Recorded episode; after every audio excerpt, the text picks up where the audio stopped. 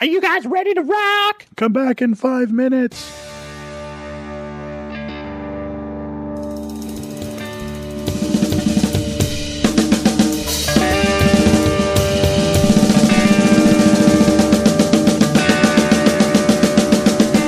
You're listening to the Cinema Freaks, brought to you by Outcast Multimedia.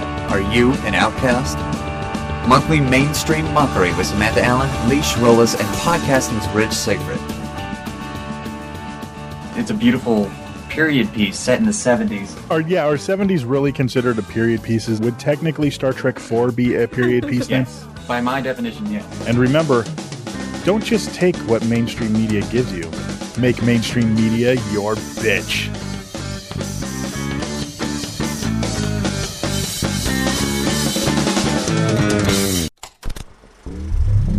cinemafreaks.net.